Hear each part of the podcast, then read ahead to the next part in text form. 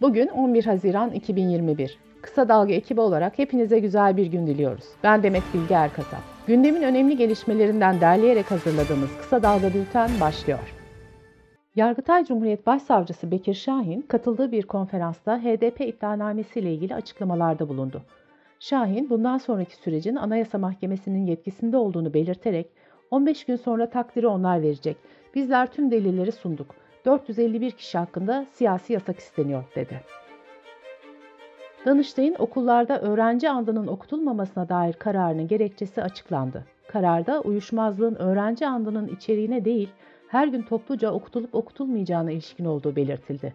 Gerekçede yasanın eğitim ve öğretim yöntemlerini belirleme konusunda Milli Eğitim Bakanlığı'na takdir yetkisi verdiğine dikkat çekildi.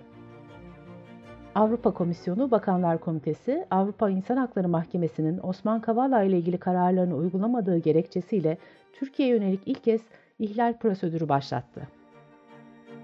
BBC Türkçe'de yayınlanan haberde aralarında emniyet kökenli isimlerin de bulunduğu 15 milletvekilinin Soylu'nun açıklamalarından duydukları rahatsızlığı AKP parti yönetimine ilettiği öne sürüldü.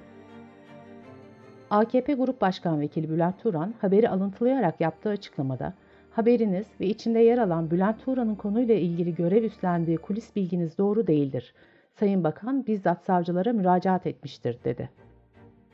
Ankara Barosu Başkanı ve Yönetim Kurulu üyeleri halkın bir kesiminin benimsediği dini değerleri aşağılama suçundan yazılı olarak ifade verdi. Baro yönetimi hakkında Diyanet İşleri Başkanı Ali Erbaş'ın geçen yıl LGBTİ artıları hedef gösterdiği hutbesiyle ilgili açıklamaları nedeniyle soruşturma başlatılmıştı.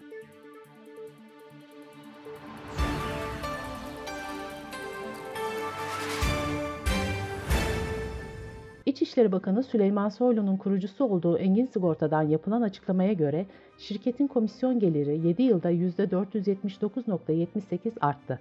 Açıklamada Bakan Soylu'nun Ocak ayında kurduğu Esigortan şirketinin bugüne kadar herhangi bir ticareti faaliyetinin olmadığı belirtildi. Mecliste kadına yönelik şiddetle ilgili araştırma komisyonuna Adalet Bakanı Abdülhamit Gül de katıldı. CHP milletvekili Aysu Bankoğlu, Ezgi Muğla hakkında açılan davayı hatırlatarak bu konuda vicdanınız ne söylüyor Sayın Bakan diye sordu. Vekiller haksız tahrik indirimi ve İstanbul Sözleşmesi'ne ilişkin eleştirileri de dile getirdi. Bakan Gül, sorulara karşı yorum yapamayacağını söyledi. Gül, dosyayı bilmeden yargısız infaz yapmak hukuka, sürece büyük saygısızlıktır dedi. Şanlıurfa'nın Ceylanpınar ilçesinde tarım işletmeleri arazisinde izinsiz otladıkları gerekçesiyle askerler tarafından alıkonulan koyunlar yeniden meclis gündemine geldi. CHP milletvekili Mahmut Tanal, gözaltına alınan koyunlara hiç olmazsa yem verilsin, aksi takdirde hayvan hakları ihlal ediliyor dedi. Marmara Denizi'nde etkili olan müsilajın insan sağlığına olası etkileriyle ilgili açıklama yapan halk sağlığı uzmanı doçent doktor Gamze Varol Saraçoğlu, müsilajın denizde yüzenler için cilt hastalıkları konusunda risk oluşturduğunu söyledi. Covid-19 haberleriyle devam ediyoruz. Sağlık Bakanı Fahrettin Koca, gelecek pazartesi gününden itibaren 40 yaş üzeri tüm vatandaşların da aşı programına dahil edileceğini duyurdu.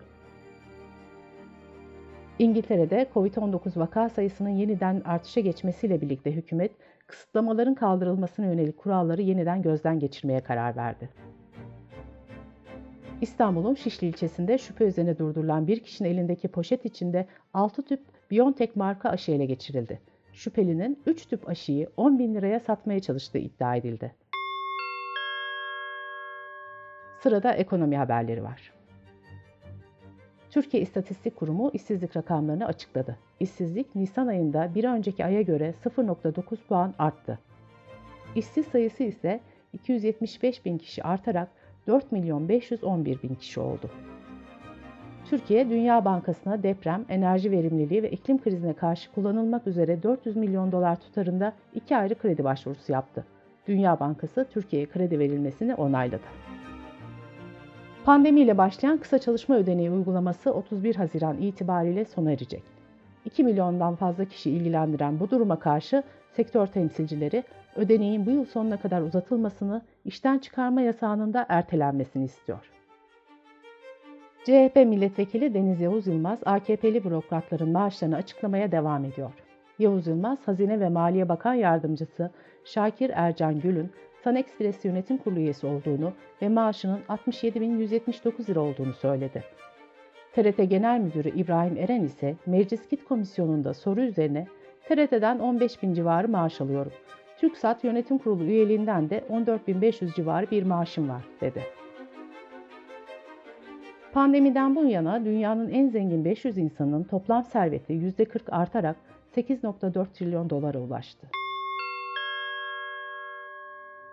Dış politika ve dünyadan haberlerle devam ediyoruz. ABD Başkanı Joe Biden 8 günlük Avrupa ziyaretine İngiltere'den başladı. Rusya ile istikrarlı bir ilişki istediklerini söyleyen Biden, ancak şu konuda netim. Eğer Rus hükümeti zarar verici eylemlere girerse ABD buna güçlü, anlamlı bir yanıt verecektir diye konuştu. Dışişleri Bakanı Mevlüt Çavuşoğlu, Cumhurbaşkanı Erdoğan ve Biden arasında 14 Haziran'da yapılması planlanan ikili görüşmeye ilişkin her bakımdan önemli ve kritik bir görüşme olacak. Biz olumlu geçeceğine inanıyoruz dedi. Almanya'da aşırı sağcı sohbet gruplarındaki paylaşımları nedeniyle aralarında özel birlik görevlilerinin de olduğu 20 polisin ev ve iş yerinde arama yapıldı. UNICEF'in açıkladığı rapora göre dünyadaki çocuk işçilerin sayısı 160 milyona ulaştı. Çocuk işçilerin yaklaşık %70'i tarımda çalışıyor.